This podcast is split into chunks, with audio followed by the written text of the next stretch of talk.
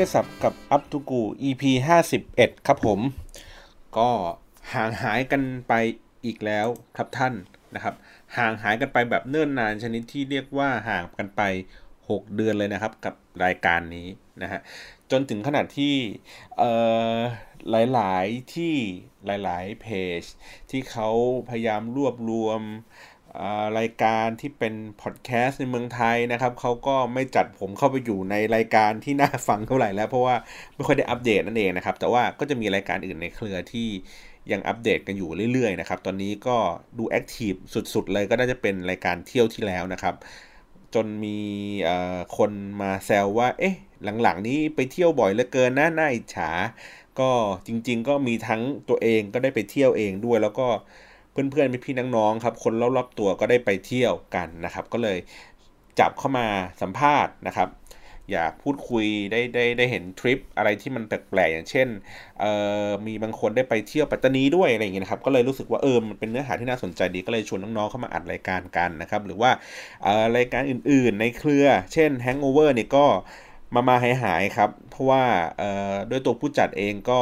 มันต้องมากัน 3 คน แล้วก็บางทีก็มีแขกรับเชิญอีก 4 5 คน มันก็เวลานัดก็ค่อนข้างที่จะยาก แล้วก็มีการเปลี่ยนแปลงรูปแบบรายการเล็กน้อยนะครับ ก็คือจากผู้จัด 4 คนเหลือ 3 คน มันก็เลยทำให้เรียกไงดีอะคิว ในการที่จะแบบมาพบเจอการปกติก็จะอัดกันประมาณวันเสาร์อาทิตย์นะครับ เป็นแบบสัปดาห์เว้นสัปดาห์นะฮะก็เลยแบบ อเวลาช่วงไหนที่มันติดงานอะไรอย่างนี้กันก็เลยไม่สามารถที่จะมาจัดรายการได้นะครับ แล้วก็รายการที่เป็นรายการน้องใหม่อย่างเช่น Live Hack with ขวัญนนะครับ ก็ จัดทยอยทยอยกันเข้าไปเรื่อยๆนะครับก็รูปแบบรายการก็ยังค่อยๆ ปรับกันอยู่ว่าจะจะพูดถึงในลักษณะแบบไหนรู้สึกว่าเอ้ยบางครั้งก็ดูจริงจังดีก็น่าสนใจ หรือบางครั้งก็ดูตลกเกินไป อันนี้ก็กำลังปรับจูนกันอยู่นะครับ หรือว่ารายการน้องใหม่อย่างเช่นแบบติ้งติงนะครับ ก็สนุกสนานดีครับก็เอาน้องๆในออฟฟิศนี่แหละมาพูดคุยเกี่ยวกับเรื่องของศิลปินกันนะครับ ก็อาจจะได้ฟังกันไปแล้วละมัน3-4 EP นะครับ ทีนี้โอเค กลับมาสู่ประเด็นในวันนี้กันนะครับ ที่อยู่ๆมาเป็นเขาเรียกไงดี วาระพิเศษนะครับ ในการที่จะแบบมาอัดรายการนี้กัน จริง ๆ วันนี้ไม่มีเรื่องจะคุยไม่ค่อยมีเรื่องอัปเดตอะไรครับ เพราะว่าเออจริง ๆ ก็กำลังพยายามเก็บข้อมูลอะไรบางอย่างอยู่ที่แรกอยากจะมาพูดเรื่องทวิตเตอร์ด้วยซ้ำนะครับ เพราะว่าเห็นมีคนเมนชั่นถึงเรานะครับ แล้วก็พูดถึงเรื่องของ Twitter Marketing อะไรอย่างเงี้ยอยู่บ่อยๆนะครับ ซึ่งจริงๆ ผมก็พูดอยู่หลายหลาย EP แล้วเหมือนกันก็ ย้อนหากันไปฟังกันได้นะครับ เพราะว่าจริงๆ เนื้อหาพวกนี้ไม่ค่อยไม่ค่อยปิดบังนะครับ ก็อยากจะเล่าให้ฟังแหละ เพื่อให้เข้าใจในสถานการณ์ในวงการอะไรอย่างนี้กันนะครับ โอเค แต่ว่าวันนี้เป็นเรื่องอิชชูที่ด่วนกว่า ก็เลยถือโอกาสมาเล่าให้คุณผู้ฟังฟังนะครับ เรื่องของช่วงนี้ก็จะภาวะน้ำท่วมเนาะเราก็จะเห็นข่าวเรื่องของอทางภาคอีสานนะครับ เกิดสภาวะน้ำท่วมอย่างรุนแรง แล้วก็ค่อนข้างที่จะกว้างโดยเฉพาะ แถวพวกอุบลนะครับอะไรต่างๆ เหล่านี้เราก็เห็นถึงประสิทธิภาพในการทำงานของหน่วยงานต่างๆ ที่เขาลงไปช่วยเหลือกันนะครับ ก็ก็อาจจะเป็นในช่วงเวลานี้แหละที่เหมือนกำลังประสบปัญหากัน แล้วก็ทุกฝ่ายก็สภาพกำลังก็รวมรวมรวมกันนะครับแล้วก็ลงไปช่วยเพื่อคลี่คลายสถานการณ์กันไปนะครับทีนี้ผมก็เลยมีแคมเปญหนึ่งมีกิจกรรมหนึ่งที่ที่อยากจะเชิญชวนให้คุณผู้ฟังครับมา อาจจะเป็นส่วนหนึ่งก็ได้ครับ ไม่ถึงกับร่วมในในกิจกรรมนี้เดี๋ยวผมค่อยเล่าให้ฟังว่ามันเป็นอะไรนะกันนะครับ ทีนี้ผมจะเล่าที่มาที่ไปของเรื่องในวันนี้ก่อนนะครับ ว่าทำไมอยู่ๆผมถึงลุกขึ้นมาพูดเรื่องของการช่วยเหลือผู้ประสบภัยน้ำท่วมนะครับ จริงๆ เรื่องนี้เป็นเรื่องเล่าของผมที่ผมมักจะเล่าให้กับคนรู้จักให้ผมเอ่อคนรู้จักให้ฟังกันนะครับ หรือว่าน้องๆที่ออฟฟิศนะครับ ก็อาจจะเคยได้ยินเรื่องพวกนี้มา แต่ว่าคน ในวงกว้างเนี่ย ถ้าผมไม่มีเวลาได้คุยกันเนี่ย หรือว่าไม่ได้สนิทกันมากนะ ผมก็จะไม่ค่อยได้เล่าเรื่องนี้ให้ฟัง ก็เลยถือโอกาสมาเล่าให้ฟังละกันนะครับ พอดีผมอยู่ในในช่วงเวลาที่เกิดน้ำท่วมใหญ่ครับปี 54 ผมเรียกเหตุการณ์นี้ว่าเป็นเหตุการณ์ที่เปลี่ยนชีวิตผมแบบโดยสิ้นเชิงทำให้ผมได้เข้าใจในวิถีชีวิตในในสิ่งที่ตัวเองทำมาโดยตลอดระยะเวลาที่ผ่านมาตั้งแต่เรียนจบจนกระทั่งถึงช่วงทำงาน มันมีคำถามนะครับถามอยู่ในใจอยู่ตลอดเวลาว่าเออเหมือนเราทำงานไปเพื่ออะไรเราเก็บเงินกันไปทำไม เราตั้งใจทำงานกันเพื่ออะไรกันแน่เพื่อบางสิ่งบางอย่างหรอทำไมมันต้องมีกรอบความคิดอะไรบางอย่างที่ มันบีบบังคับ เราอยู่แบบไกลๆนะครับ อย่างเช่น ผมก็ชอบตั้งคำถาม เกี่ยวกับเรื่องว่าทำไมเรียนจบ แล้วเราจะต้องรีบหางานทำทำไมพอถึงอายุ 25 เราจะต้องไปบวชเพราะว่าเป็นเบญจเพศทำไมพอโตขึ้นมาอีกหน่อย เราต้องเริ่มซื้อรถวางแผนซื้อรถนะครับ โตขึ้นไปอีกนิดนึงวางแผนซื้อบ้าน วางแผนมีครอบครัว มีครอบครัวเสร็จปุ๊บส่งเสียลูกให้เข้าไปอยู่ในโรงเรียนอะไรเงี้ย มันเหมือนเป็นวัฏจักรชีวิตที่ผมรู้สึกว่าตั้งคำถามกับมันว่า เออ แล้วใครเป็นคนกำหนดว่า มันต้องอายุประมาณนี้ประมาณนี้ถึงจะแบบเราจะถึงเขาเรียกไงดีประสบความสำเร็จในตามเป้าที่เราก็ไม่รู้ว่าใครวางไว้ แต่ผมรู้สึกว่าในในเป้าชีวิตลักษณะแบบนี้ครับ มันมันมีคนหลาย ๆ คนที่คิดคล้าย ๆ กันว่า เออพอมาถึงช่วงอายุเวลาอายุหนึ่งมันจะต้อง เป็นอย่างนี้เป็นอย่างนั้นไม่ได้เราไม่ได้คิดคนเดียวนะครับ มันมีคนอีกหลาย ๆ คนที่คิดคล้าย ๆ กับเรา ผมก็เลยรู้สึกตั้งคำถามกับมันว่า เอ๊ะ ถ้าเราจะใช้ชีวิตที่ไม่ได้อยู่ในกรอบความคิดแบบนี้มันจะผิดแผกอะไรไปจากคนอื่นไหม และถ้าเราเปลี่ยนคาเดียวงจรชีวิตเป็นอีกแบบหนึ่งอะแล้วเราจะสามารถประสบความสำเร็จ ในชีวิตเราได้หรือเปล่านะครับ ในช่วงเวลานั้นเองถ้าผมจำไม่ผิดนะ ประมาณปี 54 ผมย้ายที่ทำงานครับ จากที่ทำงานแรกที่ผมทำอยู่ที่ True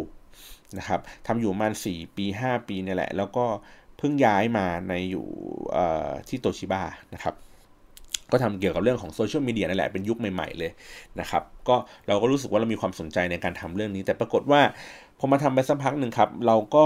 รู้สึกติดขัดเกี่ยวกับเรื่องของกรอบความคิดอะไรบางอย่างนี่แหละที่ที่เราอยากจะทำอะไรเยอะ แต่ว่าด้วยงบประมาณด้วยแนวทางการปฏิบัติจริง มันอาจจะไม่ค่อยสอดคล้องกับสิ่งที่เราคิดสักเท่าไหร่ ผมก็รู้สึกว่าโอเค ผมไม่สามารถที่จะหนีไปไหนได้เท่าไหร่นัก เพราะว่ามันมีค่าใช้จ่ายมันมีบัตรเครดิต ที่เราเป็นหนี้เป็นสินกันอยู่อะครับ คือคนที่ทำงานใหม่ๆก็ พอมันมีบัตรเครดิตมันก็น่าจะรู้ครับว่ามันเหมือนแบบเขาเรียกไงดีอะน้ำทิพย์ชโลมใจ มันคือการที่เราเอาเงินอนาคตมาใช้ก่อนนะครับ เพราะฉะนั้นเนี่ยรายได้ปกติแล้วในเดือนแต่ละเดือนเนี่ยมันก็ไม่ค่อยพออยู่แล้วล่ะ พอมันมีบัตรเครดิตเข้ามาอีกหน่อยนึงมันก็ช่วยทำให้เราใช้ชีวิตได้โล่งขึ้น แต่ไอ้ความโล่งมันก็คือความที่ อย่างที่บอกครับเอาเงินอนาคตมาจ่าย วันหนึ่งเราก็ต้องใช้หนี้บัตรเครดิต แล้วทีเนี้ย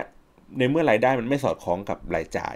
มันก็หนี้มันก็สะสมเพิ่มเพิ่มเพิ่มพูนขึ้นไปเรื่อยๆ ประกอบกับในช่วงภาวะนั่นเองครับ เป็นช่วงน้ำท่วม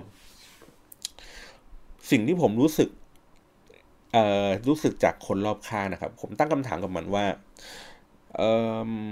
คนเราอะทำงานกันเพื่ออะไร เพราะว่าสุดท้ายแล้วเนี่ยต่อให้เรามีเงินเดือนที่ที่ได้จากที่ทำงานมาก เท่าไหร่ก็ตามมากจนขนาดที่ว่าเราสามารถที่จะซื้อบ้านเป็นของเราเองได้ แต่สุดท้ายเนี่ยบ้านที่เรารู้สึกว่าเราวางแผนมาทั้งชีวิตว่าเราอยากจะซื้อหลังๆเนี้ยเนี่ยบ้านราคา 3 ล้าน 4 ล้านเราผ่อนเดือนนึงแบบเยอะอยู่นะสองสามหมื่นบางทีก็แบบ 30-40%ของเงินเดือนทั้งหมดที่มี แต่สุดท้ายเรากลับไม่สามารถที่จะปกป้องบ้านที่เราคิดมาตลอดทั้งชีวิตว่าเราอยากจะซื้อมันนะครับ ไม่สามารถปกป้องได้ เพราะ ด้วยหน้าที่ของเราเราจะต้องมาทำงาน เราก็ต้องทิ้งบ้านที่เราตั้งเป้าเอาไว้ครับ ว่าเราอยากจะให้มันมีเป็นเขาเรียกไงเป็นหลักชัยหนึ่งของความสำเร็จในชีวิตอะแล้วก็ต้องทิ้งมันเพื่อมาทำงาน แล้วก็ตอนเย็นก็ต้องกลับบ้าน ก็ต้องไปนั่งเครียดกับเรื่องว่าน้ำมันจะมาท่วมบ้านเราเมื่อไหร่ยังไงก็ตามนะครับบังเอิญว่าในช่วงช่วงเวลานั้นผมโชคดีอยู่อย่างนึงครับ ผม ที่บ้านเนี่ยเขาซื้อคอนโดไว้อยู่แถวโชคชัยสี่เพราะนั้นเนี่ยมันก็จะไม่ไกลจากที่ทำงานมากนัก แต่ว่าบ้านผมจริง ๆ ก็จะอยู่แถวบางกะปิครับ มันก็จะเป็นภาวะเอ่อเป็นเป็นพื้นที่เสี่ยงของการที่จะน้ำท่วมอยู่แล้วเป็นประจำนะครับ ผมก็ฟังข่าวในช่วงเวลานั้น แล้วเราก็รู้สึกว่ารอบนี้ไม่น่าจะรอดนะครับ เพราะว่าที่บ้านผมเนี่ยมันสุ่มเสี่ยงกับการน้ำท่วมอยู่เป็นประจำอยู่แล้วล่ะ ฝนตกนิดนึงมาน้ำก็ท่วมแล้วเราก็เลยรู้สึกว่าเออเราคงไม่สามารถที่จะปกป้อง บ้านของเราอะไปได้มากไปกว่านี้แล้ว นอกจากยอมรับสภาพครับ ผมก็ใช้อะไรนะ เหมือนฟิวเจอร์บอร์ดอะไรเงี้ยครับ ปิดบริเวณแบบหน้าประตูทำเป็นพนังกั้นน้ำเป็นแบบกระสอบทรายกั้นไว้นิดหน่อยพอ ก็เรารู้สึกว่าเออเราคงทำได้มากสุดแค่นี้แหละ ถ้าน้ำมันมาขนาดนั้นจริงๆ เราคงแบบสู้ระบบมือไม่ไหวนะครับ แล้วก็ย้ายตัวเองอะไปอยู่ที่คอนโด เพราะว่าอยู่ใกล้ที่ทำงานด้วยนะครับ แล้วก็ เนื่องจากว่าอยู่คอนโดน้ำไม่ท่วมอยู่แล้วใช่ไหมเราก็คิดว่าเอ้ยลาดพร้าวยังไงน้ำก็ไม่ท่วมหรอกนะครับ ผมก็ไปทำงานนะครับ แล้วก็สลับกับการที่เรารู้สึกว่าเออเราอยากจะคิดทำอะไรสักอย่างหนึ่งเพื่อช่วยคนที่ประสบภัยนะครับ ในตอนนั้นเองเนี่ยผมอย่างที่บอกคือตังค์ไม่พออยู่แล้วแหละที่จะต้องทำนะครับเวลาถามว่ามีไหมก็ไม่ค่อยมีมันก็ต้องทำงานนะครับ แต่เรารู้สึกว่าสิ่งเดียวที่เรา น่าจะมีพลังมากพอในการที่เราจะทำอะไรบางสิ่งบางอย่างครับ ก็คือโซเชียลมีเดียโดยเฉพาะใน Twitter นะครับ ตอนนั้นถ้าผมจำไม่ผิดผมน่าจะมีคนตามอยู่มันสักหลักหมื่นครับ เมื่อมันหมื่นนิดๆหมื่นหนึ่งหมื่นสองประมาณนี้แหละครับ ก็ถ้าเทียบกันกับสมัยนี้มันก็ไม่ได้เยอะมาก สมัยก่อนก็คนก็เล่นอยู่พอสมควร แต่บางคนเขาก็ตามไปเป็นหลักหมื่นหลักแสนอะไรอย่างนี้แล้วนะ ผมก็เลยแบบว่า อะโอเค งั้นเราควรจะต้องทำอะไรสักอย่างหนึ่งใน Twitter ของเราเพื่อ เพื่อแสดงออกถึงว่าเออเราควรที่ต้องมาช่วยเหลือกันนะนะครับแรกๆเนี่ยผมก็ใช้พื้นที่ของ Twitter ในการแจ้งข่าวครับว่าตรงไหนน้ำท่วมอะไรยังไงมีตรงไหนที่เขามีกิจกรรมที่ให้จิตอาสาไปช่วยนะครับ ช่วยแบบแพ็คถุงของยังถุงยังชีพอะไรอย่างนี้ต่างๆเนี่ยผมก็จะคอยแจ้งคอยรีทวีตอะไรอย่างนี้ให้นะครับ จนกระทั่งวันหนึ่งที่ ผมเห็นเหตุการณ์ครับ ก็คือว่ามันมีช่วงที่เขาเรียกคนระดมคนกันไปกอกทรายใส่กระสอบนะครับ แถวสุวรรณภูมิ เพราะว่าเขากลัวว่าน้ำกำลังจะมาท่วมสนามบินแล้วนะครับเขาก็เอารถมารับในเมืองเลยแหละนะครับ ก็แล้วก็มีคนที่เป็นแบบไวัยทำงานนักศึกษาอะไรเงี้ยก็ผู้ชายอะก็ผู้ชายผู้หญิงเต็มหมดเลย ก็ขึ้นรถ บรรทุกกันไปนะครับ ไปที่สุวรรณภูมิเขาก็ไปทิ้งไว้อยู่ที่นั่นนะครับ แล้วก็ทิ้งข้าวไว้อีกชุดหนึ่งแล้วก็กอกทรายกันทั้งวัน ใครหิวก็กินข้าวกินข้าวเสร็จตอนเย็นๆรถก็มารับกลับ เป็นอย่างเงี้ยอยู่บ่อยๆครับ มันก็เป็นเทรนด์เล็ก ๆ แหละในการที่แบบให้ทุกคนไปช่วยกันไปกรอกทรายใส่กระสอบอะไรเงี้ย ผมก็รู้สึกมาหน่อยหนึ่งว่า เฮ้ยในเมื่อเออเราเรียนกันแบบ จบปริญญาตรีอะไรอย่างนี้กันเนาะในด้วยเลี้ยวแรงอะไรของเราเนี่ยเราอาจจะแบบไม่ได้มีมากเท่ากับคนที่เขาใช้แรงงานอยู่ตลอดเวลาครับแต่สิ่งที่เราอาจจะแบบมีมากกว่าเขาหน่อยนึงก็คืออาจจะเป็นเรื่องของสติปัญญา วิธีการคิด วิธีการแก้ปัญหาเนาะเพราะว่าเขาเพราะว่าการศึกษามันทำให้เรามีมีศักยภาพทางด้านนี้ครับ ผมก็เลยรู้สึกว่าเออการงั้นการที่เราเอานักศึกษาไปกรอกกระสอบทรายอาจจะไม่ใช่คำตอบ แต่ว่าเราต้องใช้สติปัญญาในการแก้ไขปัญหาครับบังเอิญว่ากลุ่มเอ่อถ้าผมจำไม่ผิดนะชื่อว่ากลุ่มอาสาสยามครับเขาเประกาศอยู่ใน Twitter ว่าเขาอยากจะหาไอเดียอะไรสักอย่างหนึ่งที่จะมาช่วยเหลือเออคนเหมือนเราจะมาต่อแพรกันว่างันเถอะนะครับเขาก็นัดรวมตัวกันที่สวนรถไฟ ครับช่วงประมาณเย็นๆของวันหนึ่งผมจำวันไม่ได้แล้วนะครับเราก็ไปกันคนที่ไปในงานวันนั้นก็มีสักประมาณ 30-40 คนเนี่ยแหละเขาก็วิธีการก็คือว่ามันก็จะมีพวกเศษวัสดุอุปกรณ์อะไรอย่างนี้ต่างๆนะครับมันก็จะมีทั้ง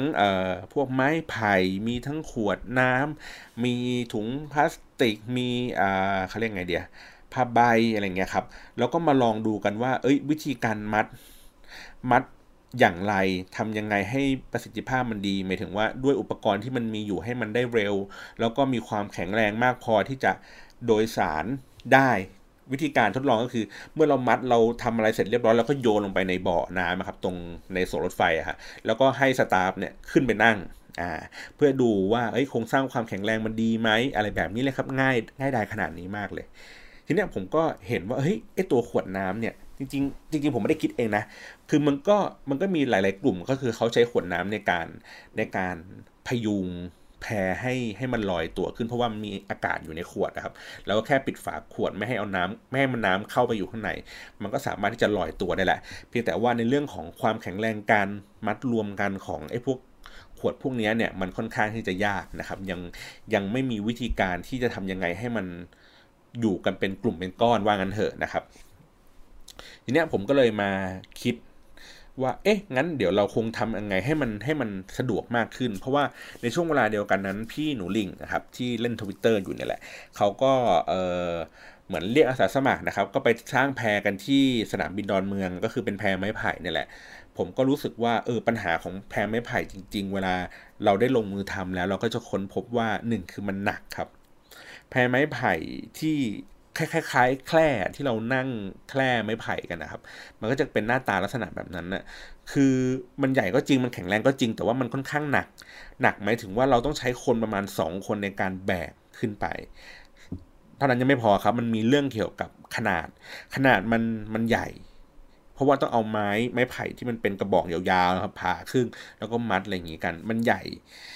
ใหญ่ก็คือว่าเราต้องใส่รถกระบะ เท่านั้นถึงจะสามารถที่จะแบบไปส่งที่อื่นได้ เนาะมีหนักมีใหญ่แล้วแล้วก็เรื่องเทคนิคในการประกอบครับ มันใช้เวลาค่อนข้างนาน แล้วก็ถ้าเราหาไม้ไผ่ไม่ได้เนี่ยจบเลยนะครับอย่างเช่นผมอยู่บางกะปิเงี้ยผมจะไปหาไม้ไผ่เนี่ยก็ค่อนข้างยากนะ ผมก็เลยคิดว่า เออ งั้นงั้นถ้าเกิดเราใช้ไอ้ขวดพลาสติกเนี้ยมามาทำเป็นแพรมันก็น่าจะไหวอยู่นะเพียงแต่ว่าเราคิดถึงเรื่องของกระบวนการทำว่าเออทำอย่างไรให้ แก้ไขปัญหาเมื่อกี้ครับหนึ่งคือ ผมอยากจะให้ขนาดมันเล็ก เล็กในระดับที่ว่าสามารถที่จะถอดไปประกอบที่ไหนก็ได้นะครับแล้วก็น้ำหนักเบาคือคนเดียวเนี่ยสามารถที่จะยกขึ้นลงรถได้นะครับ ขนาดเล็กพอที่จะไม่ใส่รถกระบะด้วยซ้ำใส่ในรถเก๋งท้ายรถเก๋งอะไรเงี้ยได้เลย แล้วก็ติดตั้งสะดวกนะครับ เพียงแค่ใช้คนคนเดียวไม่ต้องมีความรู้อะไรมาก ก็สามารถที่จะดำเนินการเซตอัพ รงนี้ได้ แล้วก็มีความแข็งแรงมากพอในระดับที่คนหนึ่งคนสามารถนั่งไปอยู่ข้างบนนั้นได้ หรือถ้าคนหนึ่งคนนั่งแล้วมาดูมีแนวโน้มว่าจะไม่แข็งแรง อย่างน้อยเขาก็ได้บรรทุกของข้างบนนั้นครับ แล้วก็ลากจูงเข้าไปในพื้นที่ที่ไกล อย่างเช่นว่า สมมุติว่าเวลาเราเรามารับอาหารนะครับ ตรงตรงหน้าหมู่บ้านเพราะว่าข้างในหมู่บ้านน้ำท่วมใช่ไหมฮะเราก็ต้องแบบเดินลุยน้ำเข้ามาในหมู่บ้าน เอ้ยเดินลุยน้ำออกจากหมู่บ้านนะครับ แล้วก็ก็มารับเข้าสารอาหารแห้งอย่างนี้ก็ใส่กระมงกระมังแล้วเราก็ลากกระมังเข้าบ้านไปนะครับ ทีนี้ปัญหามันก็คือว่ามันได้น้อยต่อเที่ยวนะครับ เราไม่สามารถที่จะได้เยอะเพราะว่าด้วยอุปกรณ์ด้วยอะไรอย่างนี้ต่างๆนะครับ ผมก็เลยคิดว่าเอองั้นงั้นผมดีไซน์คราวนี้แล้วกัน เพื่อให้มันตอบโจทย์ในเรื่องของการที่โอเค อาจจะให้คนหนึ่งคนนะ่ะลาก อันนี้เข้าไปนะครับ หรือว่าเป็นเขาเรียกไงเป็นแพรเพื่อเพิ่มพื้นที่ให้กับเรือที่เขากำลังจะลากอาหารไปส่งตามบ้านต่างๆนะครับ ก็จะได้ลดพื้นที่ในการบรรทุกอยู่บนเตือตัวเรือ แล้วก็ลากเจ้าหนี้ไปแทนอะไรแบบนี้นะครับ วิธีการดีไซน์ก็คือ ผมผมใช้วิธีการว่างั้นใช้ขวดน้ำครับขวดน้ำพลาสติกนะครับ เป็นขวดลิตรใหญ่ ๆ เลยอะมามาสัก 6 ขวดครับ แล้วก็ผูก วางเอาไว้เป็นแนวตั้งนะครับ แล้วก็เอาสแลนนะสแลนที่มันเป็นตะข่ายเขียวๆแข็งๆหน่อยครับ ที่มันเป็นลวดข้างในอยู่ ที่เราสามารถหาซื้อได้ตามร้านอุปกรณ์ก่อสร้างทั่วไปเลยนะ แล้วก็เอามาห่อไอตัวขวดพลาสติกนะครับ แล้วก็ใช้เข็มขัดรัดสายไฟอะครับ ดึงรัดฟึบฟึบฟึบฟึบฟึบมันก็จะกลายเป็น เออเขาเรียกไงนี่โมดูลนะครับ เป็นเป็นขนาด สักประมาณ 60 เซนคูณประมาณ 1 เมตรอะไรมาเนี้ยครับ ทีเนี้ยโครง ของมันเนี่ยเมื่อเมื่อเมื่อมันเป็นกล่องกล่องแบบเนี้ยฮะเราก็เอาไปผูกกับท่อ PVC ที่เราดีไซน์แล้วละ่ะ ขนาดมันจะเป็นประมาณสักเออเมตรกว่าคูณเมตรกว่าอะไรเงี้ยครับ ซึ่งมันก็จะเป็นแบบตะข่ายค่อนข้างชัดเจนไม่ตะข่ายสิ มันเป็นเหมือนความถี่มันไม่ต้องถี่มากครับเพื่อที่จะได้เอาเอสแลนตัวเนี้ยครับผูกรัดกับตัวท่อ PVC อีกทีหนึ่งมันก็จะทำให้ไอตัวโมดูลตัวเนี้ยครับ ตัวไอ้ก้อนขวดพลาสติกเนี่ยไม่ดิ้น เพราะว่าเวลาเราใส่ของเข้าไปใส่น้ำหนักเข้าไปด้านบนนะครับ ในช่วงแรกๆอะมันจะปลิ้นออกซ้ายขวา ดังนั้นเนี่ยผมใช้วิธีการรัดให้มันกลายเป็นก้อนใหญ่ๆหนึ่งก้อนนะครับ แล้วก็ผูกกับโครงที่เป็นท่อ PVC ทีนึงก็ใช้กาวประสานท่อนี่แหละนะครับ ผูกท่อกันเรียบร้อยเสร็จสับก็จะมีบางช่วงบางตอนที่มันสามารถถอด แล้วก็สามารถใส่ท้ายรถได้นะครับ ก็พกไอ้ตัวแค่น้ำยาประสานท่ออย่างเดียวไปไปใช้งานได้นะฮะแล้วก็พอเสร็จปุ๊บเรียบร้อยพอมันเป็นแพรแล้วเราก็เอาผ้าใบปูอีกทีหนึ่งของก็สามารถที่จะวางบนนี้ได้นะครับ ทีนี้เมื่อทดลองในลักษณะแบบนี้แล้วผมรู้สึกว่าเฮ้ยมันมันโอเคแล้วละ่ะมันมันเริ่มอยู่ตัวแล้วเริ่มแข็งแรงแล้วสามารถผลิตไอ้เจ้าก้อนอันเนี้ยได้เยอะแล้วละ่ะ ปัญหาของมันก็คือว่า แล้วเราจะไปหาขวดน้ำพลาสติกที่ไหนไอตัวสแลนเนี่ยหาซื้อได้ตามวัสดุก่อสร้างครับตัวเข็มขัดรัดสายไฟเนี่ยผมก็ไปซื้อแถวบ้านหม้อก็ได้ราคาถูกเนาะผ้าใบก็ยังซื้อได้อยู่ครับยังพอมีขายในช่วงเวลานั้น แต่ทีเนี้ยขวดน้ำพลาสติกเนี่ยผมไปหาซื้อเนี่ยมันมันยากนะครับผมก็เลยใช้วิธีการว่าประกาศลงในทวิตเตอร์ครับ ปกติแล้วถ้าเกิดใครตาม Twitter ของผมนะอัพทุกูเนี่ย ผมจะไม่ใช้หน้าจริงในการที่จะแบบสื่อสารนะครับ ทีเนี้ยในช่วงเวลานั้นนะก็คือผมก็เปลี่ยนเป็นรูปหน้าโปรไฟล์ของผมจริงๆอะ่ะวางเอาไว้แล้วผมก็บอกว่า โอเค เพื่อเพื่อความสบายใจของผู้ที่จะมาร่วมในแคมเปญนี้แหละนะครับ ก็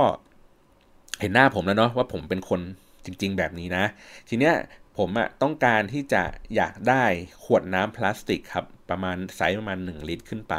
จำนวนมาก ดังนั้นแล้วใครที่อยากจะบริจาคเนี่ยmention มาหาผม หรือ reply tweet นี้ แจ้งสถานที่เดี๋ยวผมอะขับรถไปรับถึงที่ ไม่ว่าจะเยอะน้อยแค่ไหนก็ตาม เดี๋ยวผมจะไปรับ หรือว่าถ้าใครสะดวกมาส่งที่ออฟฟิศตอนนั้นผมอยู่ที่โตชิบะครับตรงวิภาวดี ใครจะแวะมาที่ออฟฟิศตอนเย็นมาหย่อนใส่กล่องใส่ถังใหญ่ๆเงี้ยก็สามารถที่จะทำได้เหมือนกัน ผมยังจำได้อยู่เลยครับว่าเอ่อมีคนติดต่อมาครับสองคน อยู่แถวพัทยา คนหนึ่งอยู่พัทยากลางครับ อีกคนหนึ่งอยู่แถวเออศรีราชา มันก็เลยคิดว่าเออน่าจะเป็นเส้นทางเดียวกัน งั้นเดี๋ยวผมไปรับแล้วกันนะครับเขาบอกว่าเขาเปิดร้านอาหารอยู่เออที่นั่นนะครับ เพราะฉะนั้นเนี่ยขวดน้ำพลาสติกเขามีเยอะอยู่แล้วกับอีกอันหนึ่งอีกร้านเอออีกอีกบ้านหนึ่งเขาก็บอกว่าเขาก็เป็นคนเก็บไอ้พวกขวดน้ำพลาสติก อันนี้ไว้อยู่แล้วเขาไม่ได้ใช้ทำอะไร ผมก็อะโอเคครับ งั้นเดี๋ยววันวันเสาร์อาทิตย์อะไรเงี้ยเดี๋ยวผมแวะไปรับ ขวดน้ำนี้ ผมก็ให้น้องอีกคนหนึ่งครับ ซึ่งรู้จักกันในทวิตเตอร์แหละนั่งรถไปด้วย ผมขับนิสสันมาร์ทนะ ตอนนั้น ก็นั่งกันไปสองคนขับรถจากบางกะปิครับไปที่พัทยา ไปถึงที่แรกเป็นร้านอาหาร ผมจำได้ว่าเป็นกะเพราเป็ดด้วย ที่ผมจำได้เพราะว่าหลังจากที่ผมอะเอาขวดน้ำนะครับ ใส่ใส่ในรถจนเต็มเลยนะ คือผมนั่งอยู่สองคนแล้วผมพับเบาะข้างหลังนะครับแล้วเอาขวดน้ำพลาสติกอะใส่เข้าไปในท้ายรถจนกระทั่งเต็มไม่มีพื้นที่เหลือเลย แล้วเขาก็บอกว่าอะโอเค พี่อยากจะช่วยทำบุญนะ ด้วยการที่น้องสั่งอะไรก็ได้กินในร้านพี่เดี๋ยวพี่เลี้ยงเอง ผมก็แบบโอ้ยเกรงใจพี่เนาะผมก็อุตส่าห์ผมก็ผมบอกแล้วว่าผมจะมาทำโดยที่ผมไม่ไม่รับอะไรอะไรเงี้ยอ่าสุดท้ายเขาก็แบบขยันขยอผมก็อะโอเคก็กินร้านเขานะครับผมผมก็เลยจำได้ว่าเขาขายกะเพราเป็ด ซึ่งอร่อยอะ่ะ อืมนะครับ พอรับอันนี้เสร็จก็ต้องไปรับอีกที่หนึ่งเนาะก็ขับรถไปไม่ไม่ไม่ไกลนักนะครับ ก็เป็นอีกที่หนึ่งเป็นผมจำได้เลยว่าเป็นแฟนครับผู้ชายเป็นคนเกาหลี ผู้หญิงเป็นคนไทย ทีเนี้ยขวดน้ำที่เขาสะสมอะครับเขาก็ปริมาณเยอะพอๆกับไอ้ร้านกะเพราเป็ดเนี่ยแหละ ซึ่งมันเยอะมากผมไม่สามารถใส่ท้ายรถได้แล้วว่าท้ายรถมันเต็ม นึกสภาพว่าเหมือนผมเอารถนิสสันมาร์ทอีกคันหนึ่งครับ เทินอยู่บนหลังคา แต่บนหลังคานั้นอะมันคือขวดพลาสติก ใหญ่ ๆ อย่างนั้นเลยครับ สูงความสูงเท่ารถผมอีกคันหนึ่งเลย ผมก็แบบโหอย่างนี้มันคงปลิวแน่เลยเนาะถ้าขับรถไปเนี่ย เพราะว่ามีแต่ขวดพลาสติกเบาๆทั้งนั้นเลย แฟนเขาเป็นคนเกาหลีครับ ผมจำได้ เขาก็อาสาที่จะปีนขึ้นไป แล้วก็เอาเชือกมัด เพราะว่าเขาเรียนทหารมาครับ เหมือน ชาวเกาหลีเขาเขาต้องเกณฑ์ทหารใช่ไหมครับสองปีนั้นเนี่ยเขาก็จะเก่งในเรื่องของเงื่อนอะไรอย่างนี้ต่างๆเนี่ยเขาก็มัดมัดมัดจนแน่นเลยครับผูกกับรถผมเลย ซึ่งทุกวันนี้ไม่ทุกวันนี้สิ ผมขายรถนี้ไปสักประมาณหลายปีแล้วแหละรอยที่อยู่บนหลังคารถนะครับ มันยังแบบยังอยู่อะ ผมไม่ได้เอาไปทำอะไรใหม่ ไม่ได้ทำสีอะไรใหม่ เพื่อเป็นอนุสรณ์ว่าครั้งหนึ่งอะไอ้รอยบนหลังคารถเยอะๆเต็มไปหมดเนี่ยเพราะผมเอาไอ้ขวดน้ำเนี่ยแหละที่ไปรับบริจาคจากที่พัทยาเนี่ย มาเทินอยู่บนหลังคารถแล้วก็ผูกเชือกแล้วก็มัดจากขับจากรถจากพัทยาเข้ากรุงเทพ แล้วผมจำได้ว่าเขาให้ตังค์ผมห้าร้อยบาท เขาบอกว่าเอาไว้จ่ายตำรวจเนาะ เอาไว้จ่ายตำรวจในกรณีที่ตำรวจเขาเรียกว่า เฮ้ย มันบรรทุกของเกินอะไรเงี้ย เออ เอาอันเนี้ยให้เขาอะไรเงี้ยครับ นั่นแหละ มันก็คือผมก็เลยรู้สึกว่า เฮ้ย น้ำใจของคนในทวิตเตอร์อะ มัน มัน มันเยอะมากนะ คือแล้วผมก็ยังจำเรื่องเนี้ย เก็บเอาไว้อยู่ อยู่เสมออะคือจริง ๆ มันมีเหตุการณ์เต็มไปหมดเลยครับ ในในในช่วงเวลานั้น แต่ว่าผมขออนุญาตมาเล่าประมาณนี้ให้ฟังว่า เฮ้ยใน Twitter เองอะ่ะคนที่เราเจอคนที่เราพูดคุยอะ่ะเขาไม่ได้รู้จักอะไรกับเราเลยครับ เป็นคนที่แบบ follower อาจจะไม่เยอะมากหลักสิบหลักร้อยอะไรอย่างงี้ก็ตาม แต่พอเขาเห็นว่า เฮ้ยมันมีใครสักคนหนึ่งที่ที่ลุกขึ้นมาทำอะไรบางอย่างนะครับเขาก็ยินดีที่จะช่วยเหลือมัน โดยที่ไม่จำเป็นจะต้องรู้จักกันแต่ว่า เออ ถ้าคนถ้าคุณกล้าที่จะทำเขาก็กล้าจะ support เหมือนกันนะครับเอ่อในในในในจุดสิ้นสุดของของกิจกรรมนี้ก็คือ ผมสามารถผลิตตัวที่มันเป็นคือเนื่องจากว่าได้ขวดมามากพอ ผมสามารถผลิตได้ประมาณ 20 ชุดนะครับ 20 โมดูลครับ แล้วก็แจกกระจายให้กับเหล่าอาสาสมัครของอาสาสยามที่เขาไปลงพื้นที่ นะครับ ก็คือเป็นโมดูลพวกนี้ติดรถเอาไว้เขามีที่คือจับเอาของบรรทุกแล้วก็ลากใส่ไปในพื้นที่ต่างๆ แล้วก็สามารถที่จะนำกลับมาใช้ใหม่อะไรอย่างนี้ได้นะครับจากวันนั้นจนถึงวันนี้ผมก็เลยรู้สึกว่าเฮ้ยผมได้อะไรจากในทวิตเตอร์เยอะกว่าที่คิดนะ ผมได้มิตรภาพอะไรใหม่ๆ แม้ว่าปัจจุบันนี้ผมจำไม่ได้แล้วว่าเขาคือใคร แต่ผมยังจำแบบเหตุการณ์วันนั้นได้ดีมากๆเลยนะครับ ผมก็เลยรู้สึกว่า เออ มันมันผ่านมาแล้วตั้งถ้าจากปีห้าสี่ถึงตอนนี้เนาะหกสองก็ผ่านมาเท่าไหร่หกประมาณแปดปีแล้วครับ เราก็อาจจะแบบมีคนตามเยอะขึ้นหรืออะไรต่างๆ แต่เราก็รู้สึกว่า เฮ้ยเมื่อมันถึงเวลาที่มันเป็นช่วงเวลาที่วิกฤตเนาะคนไทยก็อยากจะ ได้ความช่วยเหลืออะไรอย่างงี้กัน แล้วเราเล่นทวิตเตอร์อยู่เราเคยขอความช่วยเหลือเขามาแล้วในช่วงปี 54 แล้วปีนี้มันก็เดือดร้อนพอๆกัน เพราะฉะนั้นเนี่ยผมก็เลยว่าโอเคในเมื่อผมออกตัวช้าหน่อยนิดนึงผมผมยังไม่สามารถที่จะแบบไปลงพื้นที่กับเขาได้เนาะแล้วก็ไม่รู้ว่าปัจจุบันแล้วมันจะมีคนเข้าไปช่วยเหลือมากน้อยแค่ไหนก็ตาม แต่ผมแค่รู้สึกว่าเออ อย่างน้อยขอเป็นส่วนหนึ่งในการช่วยเหลือนี้และกันแม้ว่าอาจจะช่วยเหลือช้าไปหน่อยก็ตามนะครับ ผมก็เลยมีกิจกรรมมานำเสนอสำหรับคุณผู้ฟังครับ แล้วก็ใครที่แบบเนาะใครที่สนใจในเรื่องนี้แล้วกันนะครับ จริงๆผมมีไอเดียมาตั้งแต่ประมาณสักปลายปีที่แล้วแล้วแหละนะครับ ว่าอออยากจะบริจาคหนังสือห้องสมุดครับ ด้วยไอเดียที่ว่าเราไม่อยากจะซื้อหนังสือหรือว่าใช้หนังสือเก่าๆแล้วเอาไปบริจาคห้องสมุดที่ ที่อยู่ตามต่างจังหวัดอะซึ่งเขาอาจจะไม่อัปเดตในการอ่านหนังสือพวกนี้เท่าไหร่นักนะครับ ก็เป็นหนังสือแบบเหมือนแค่เราโลออกจากชั้นของเราแล้วไปอยู่ชั้นคนอื่นอะไรเงี้ยครับ ทีเนี้ยในคิดในทางกับกันเหมือนใจเขาใจเราเนาะถ้าเกิดเราอ่านหนังสืออะไรสักเล่มหนึ่งแล้วรู้สึกว่าเฮ้ยหนังสือเล่มนี้มันดี เราก็อยากจะแนะนำให้คนอื่นเขาอ่าน ผมก็เลยใช้ก็เลยก็เลยคิดไอเดียนี้ว่าถ้าเกิดคุณชอบหนังสือเล่มไหนครับให้ซื้อหนังสือเล่มนั้นอีกเล่มหนึ่งเอาไปบริจาค อืมมันก็กำไรสองต่อครับ ต่อแรกก็คือ โอเค เราก็ได้ส่งต่อสิ่งดีๆเนาะที่เรารู้สึกว่าเอ้ยเราอ่านหนังสือเล่มนี้แล้วมันสนุก เราก็ส่งต่อให้กับใครอีกคนหนึ่งไปเพื่อให้เขารู้สึกว่า เออ เขาจะได้มีความสุขแบบเดียวที่เราก็มีความสุขนะครับ แบบที่ 2 ก็คือ ผมมองว่ามันเหมือนการที่เราอุดหนุนนักเขียนคนนั้นดับเบิลนะครับสองเท่า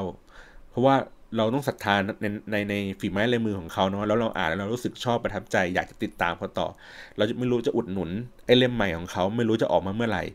เราก็ซื้อไอเล่มเดิมเนี่ยแหละที่เขาออกแล้วเนี่ยซื้อเพิ่มอีกเล่มหนึ่งครับ นี่แล้วก็เอาไปบริจาคนะแต่ตอนนั้นยังไม่รู้ว่าเอาไปบริจาคที่ไหนครับ ทีนี้ผมก็เลยชวนว่า